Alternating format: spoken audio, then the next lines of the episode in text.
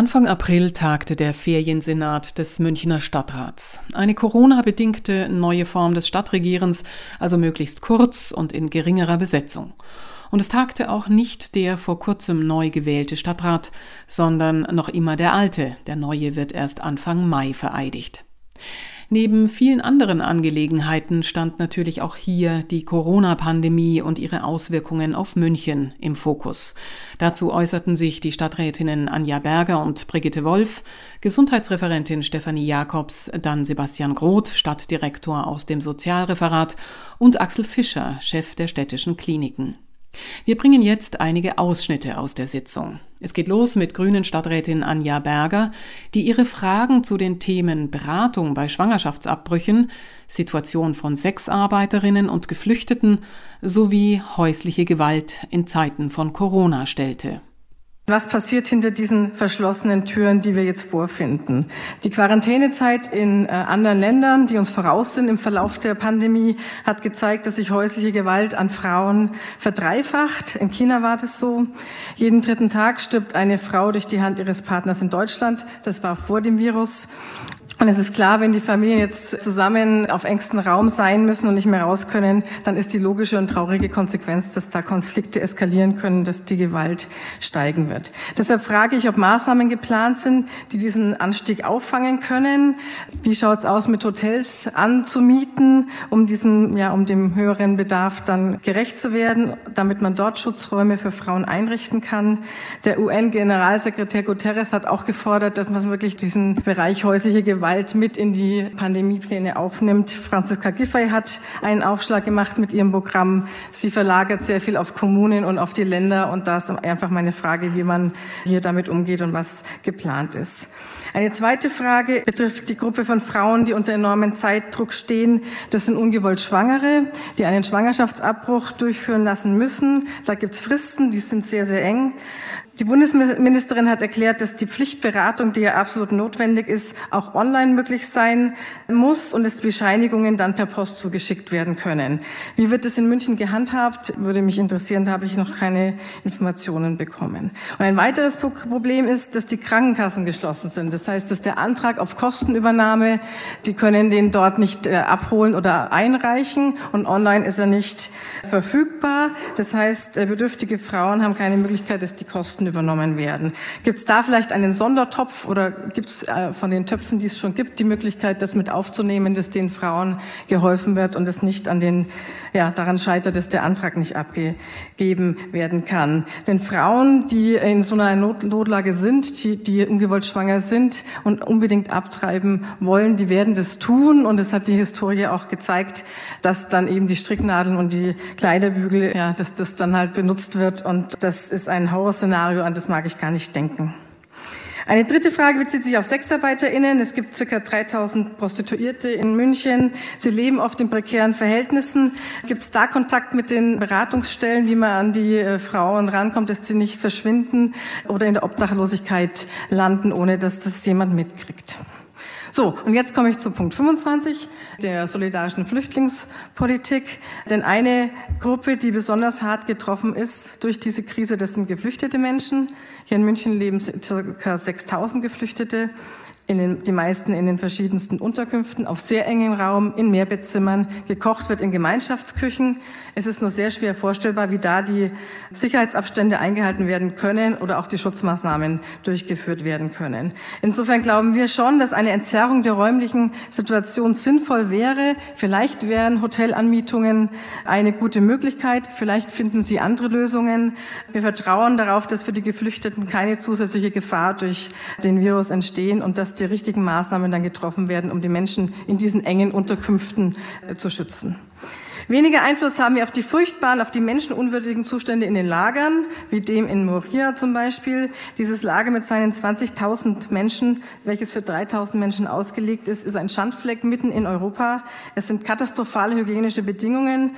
Hunderte teilen sich eine Toilette. Es gibt kaum fließendes Wasser und die Sicherheitsabstände einzuhalten ist völlig undenkbar. Wenn der Virus dort ausbricht, ist es ein Infektionsherd und eine furchtbare humanitäre Katastrophe.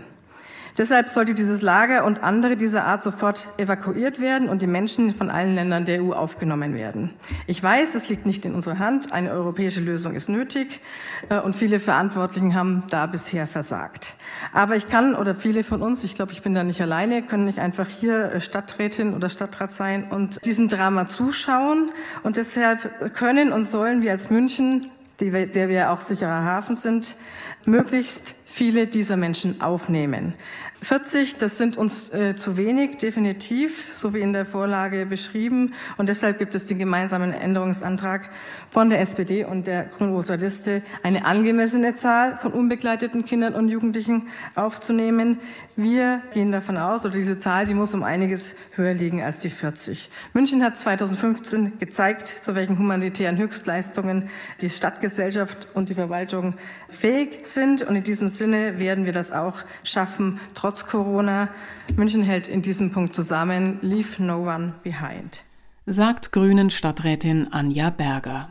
Brigitte Wolf, Stadträtin der Linkspartei, stellte die Anträge vor, die unter anderem eine Gehaltszulage für alle Gesundheitsberufe und bessere Arbeitsbedingungen in den städtischen Kliniken vorsah.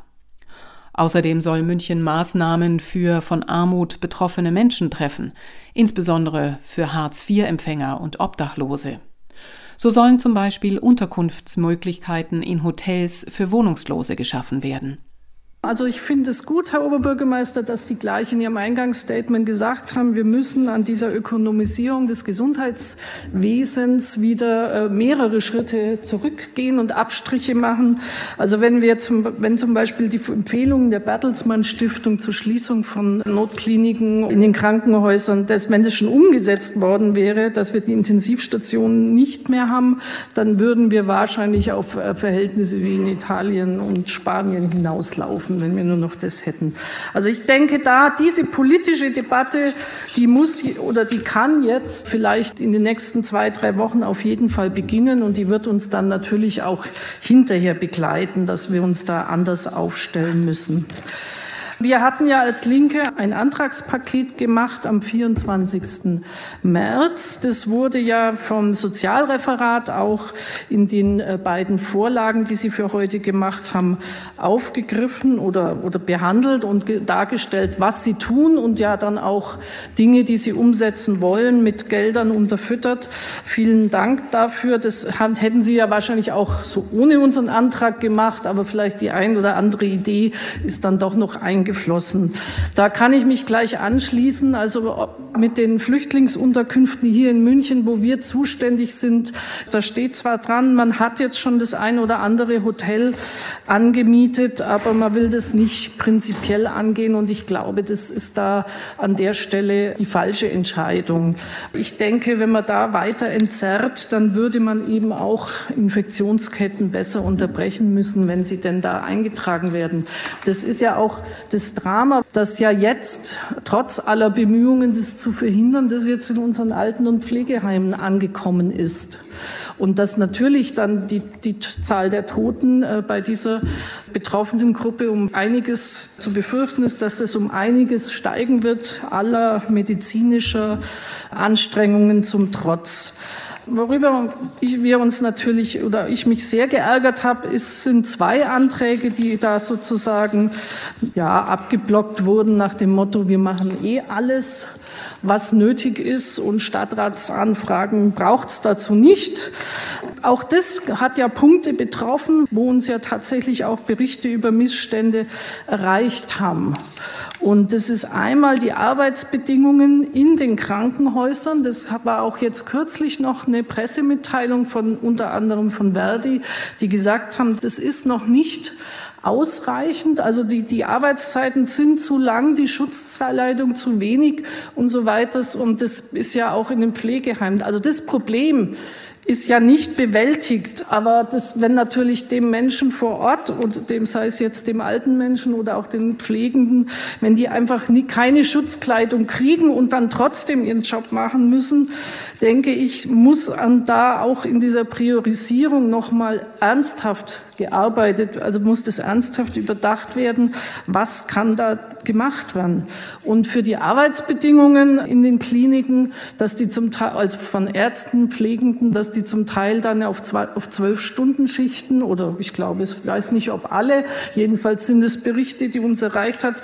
Das kommt natürlich auch dazu, dass dann Fehler, also wer völlig überarbeitet ist, äh, macht halt Fehler. Und auch die Hygiene und die Reinigungsmaßnahmen in den Kliniken müssen ja massiv nach oben gefahren wurden. Ich denke, sie wurden das auch, aber auch dafür braucht es ja Mitarbeiterinnen und Mitarbeiter.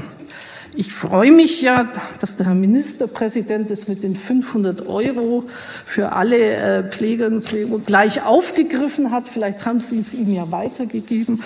Ich denke aber, wir waren nicht die Einzigen mit dieser Idee. Aber trotzdem, ja, also sozusagen über diese Behandlung oder Misshandlung meiner Anträge habe ich mich echt geärgert, weil da habe ich mir gedacht, eigentlich haben wir einen anderen demokratischen Umgang miteinander.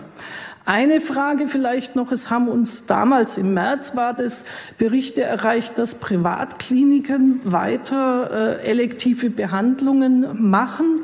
War das tatsächlich so? Gibt es das immer noch oder waren das Fehlinformationen, die uns an der Stelle erreicht haben? Das hätte ich schon gerne noch gewusst. Brigitte Wolf, Stadträtin der Linkspartei. Zunächst reagierte Stefanie Jakobs, Referentin des Referats für Gesundheit und Umwelt der Stadt München, auf die Frage von Brigitte Wolf, ob die Berichte stimmten, dass sich Privatkliniken an die erforderliche Reduzierung nicht notwendiger Operationen nicht halten würden. Es gibt ja seit 19.03. eine Bekanntmachung des Bayerischen Gesundheitsministeriums, wonach verschiebbare Behandlungen und Eingriffe nicht mehr durchgeführt werden dürfen. Das wird auch seither flächendeckend bei unserer Münchner Kliniklandschaft befolgt. Das war gab ja vorher schon am 6.3. einen Beschluss der Bundeskanzlerin mit den Ministerpräsidenten der Länder, die auch diese Aufforderung beinhaltet hat. Da haben wir noch nicht so richtig gesehen, dass es beherzigt worden ist. Aber inzwischen ist es tatsächlich so, dass elektive Eingriffe, verschiebbare Behandlungen und Operationen in unsere Münchner Kliniken nicht mehr stattfinden und sich alle unter unser Versorgungsmanagement gestellt haben inzwischen. Und entweder zum Beispiel, wenn sie keine Intensivstationen in der ausreichenden äh, Kapazität bereitstellen können, dann zumindest als Abstromklinik oder als vorübergehende Quarantäneklinik sich zur Verfügung stellen. Also da nehme ich schon wahr, da ist ein großes Commitment da innerhalb der Kliniklandschaft in München, hier gemeinsam diese Riesenaufgabe auch zu bewältigen. Die Schwangeren-Konfliktberatung, dazu würde ich äh, noch gerne kurz Auskunft geben an Sie, Frau Berger. Da hatten Sie gefragt, wie läuft es damit? Das war eine der wenigen Services äh, und Beratungsangebote, die wir weiter trotz dem, dass wir ja den Publikumsverkehr weitgehend reduzieren mussten, aufrechterhalten haben. Genau aus dem Grund eben, es ist nicht verschiebbar. Diese Beratung ist nach wie vor verpflichtend vorgeschrieben. Also bei uns im RGU, wir machen das ja auch, ist es so, dass es weiterhin auch tatsächlich möglich ist. Ein anderen Dienst, den wir auch trotzdem, dass der Publikumsverkehr eingeschränkt werden soll, aufrecht erhalten, ist die Impfberatung und das Impfen, weil auch da sehen wir, dass wir in der Pflicht stehen, subsidiär als starker öffentlicher Gesundheitsdienst hier weiter zur Verfügung zu stehen. Und gerade auch da muss man ja sagen, die Pneumokokkenimpfen oder solche Dinge, die sind absolut angezeigt. Und hier wollen wir auch im Nieder den niedergelassenen Bereich unterstützen in dieser Aufgabe. Soweit Stefanie Jakobs, Referentin des Referats für Gesundheit und Umwelt der Stadt München. Die Fragen zu den Themen häuslicher Gewalt und Sexarbeiterinnen beantwortete Stadtdirektor Sebastian Groth aus dem Sozialreferat. Die erste Frage von Ihnen, Frau Berger, zu der Thematik häusliche Gewalt an Frauen haben wir natürlich von Anfang an ganz stark im Fokus und auch nicht nur die Gewalt gegen Frauen, sind natürlich auch ganz stark die Gewalt äh, in Familien gegen Kinder. Die Bezirkssozialarbeit kennt die problematischen Familien in der Regel und steht mit denen auch telefonisch im Kontakt. Im Zweifel machen wir auch Hausbesuche und es gab auch schon, ähm, was Kinder betrifft, in Obhutnahmen in Gewaltsituationen. In der Vorlage steht auch drin, dass wir mit den beiden Frauenhäusern in Kontakt sind, dass wir da auch die Bereitschaft haben, und auch die Kapazitäten haben, Frauen in Notsituationen aufzunehmen. Und darüber hinaus haben wir auch in Hotels noch weitere Zimmer gesichert, in denen wir für den Fall der Fälle weitere Frauen aufnehmen könnten. Im Moment zeichnet sich aber noch kein starker Trend nach oben ab, weder bei den Frauen noch bei den Kindern. Zu den Sexualarbeiterinnen kann ich vielleicht auch eine kurze Anmerkung machen. Wir sind hier im Kontakt mit dem Kreisverwaltungsreferat die ja auch äh, mit der Thematik befasst sind und haben hier das Angebot gemacht, über das Wohnungslosensystem auch Zimmer für Prostituierte bereitzustellen oder auch Hotelzimmer, wenn es hier gerade im Zusammenhang mit ähm, einer Gewaltsituation durch Freier einen Bedarf geben sollte, was bislang aber noch nicht der Fall war. Frau Berger, Sie hatten auch noch gefragt, wie es um weitere Standorte steht, gerade für Quarantäne im Wohnungslosen- und Flüchtlingsbereich. Ich denke, wir sind da sehr gut aufgestellt. Wir haben die Otto-Brunner-Straße, wir haben die Hoffmannstraße und auch das Haus International. Wir haben die Möglichkeit, das Hotel Palladium zu belegen, was die Stadt angemietet hat. Und wir haben auch von anderen Hotels noch die Signale hier belegen zu können. Also wenn wir wirklich einen höheren Bedarf hätten, als sich im Moment abzeichnet, gäbe es da auch äh, sicher noch die ein oder andere Rückfallebene. Zum Änderungsantrag von SPD und Grünen, den können wir als Referat so gerne übernehmen und unterstützen. Wir sind ja im Bündnis Städte sicherer Häfen und haben in diesem Bündnis, aber auch als Stadt München immer wieder Richtung Bund darauf hingewiesen, dass wir in jedem Fall gewappnet sind, 40 minderjährige Kinder zusätzlich relativ ad hoc ins System aufnehmen zu können. Und von daher sind die 50 Minderjährigen, die jetzt für die gesamte Bundesrepublik verhandelt sind, eine sehr kleine Zahl, die man aus unserer Sicht deutlich auch erhöhen könnte. Also wir wären da gewappnet und auch bereit, in der Richtung die Kinder aufzunehmen. Sebastian Groth, Stadtdirektor aus dem Sozialreferat. Zum Schluss bezog dann auch Axel Fischer, Chef der städtischen Kliniken, Stellung zu den Fragen nach den Arbeitsbedingungen und der vorhandenen Schutzkleidung. Ich kann natürlich nur für die München-Klinik sprechen. Wir haben ja 50 Kliniken in München, aber was uns betrifft mal. Ich denke, wir sind seit sechs Wochen in unserem Krisenstab und von Anfang an hat das Thema Mitarbeiterschutz höchste Priorität, weil uns klar ist, dass die Mitarbeiter das Entscheidende jetzt sind hier und nicht die Beatmungsgeräte, die wir noch kriegen, sondern unsere Mitarbeiter und dass wir die von Anfang an schützen müssen, wohl wissen, wie die Situation ist und auch wohl wissen, dass wir natürlich die Materialknappheit haben und somit auch immer auf Sicht fahren müssen und nicht aus dem Vollen schöpfen einfach können. Aber wir stimmen uns dazu eigentlich auch jeden Tag im Krisenstab ab, was wir machen können und deswegen haben wir verschiedenste Maßnahmen.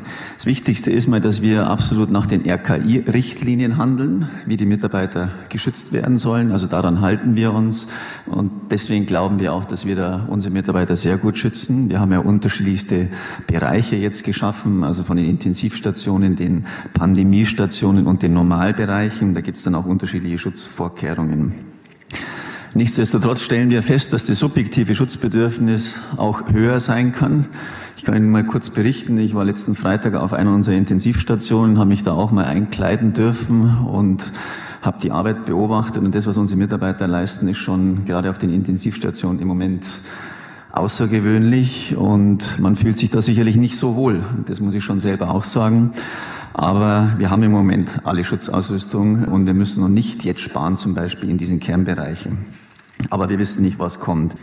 Was wir auch eingeführt haben, ist eine psychosoziale Unterstützung von unseren Mitarbeitern, gerade in diesen hochbelasteten Bereichen, wenn es mal dem einen oder anderen nicht so gut geht, um die da auch mit zu unterstützen. Und wir schauen natürlich noch nach anderen Alternativmaterialien, wenn was ausgehen würde. Und auch da sind wir, glaube ich, kreativ. Also im Moment läuft es meines Erachtens ganz gut. Zu den Arbeitsbedingungen, zu den Arbeitszeiten. Da gibt es unter anderem zwölf Stunden Schichten. Das vor allen Dingen betrifft die Ärzte, die das aber auch mit uns so abgestimmt haben. Die wollen das auch teilweise so in zwölf Stunden Schichten arbeiten. In der Pflege zum Beispiel auf den Intensivstationen arbeiten wir in acht Stunden Schichten. Und was wir natürlich machen, ist mehr und mehr Personal schulen von den ganzen anderen Stationen auch, um die fit zu machen für die Intensivstationen, um da natürlich auch immer wieder durchwechseln zu können und dass Leute auch wieder eine Verschnaufspause kriegen. Und das war der Chef der städtischen Kliniken, Axel Fischer. Sie hörten Ausschnitte aus der Sitzung des Feriensenats des Stadtrats vom vorvergangenen Mittwoch.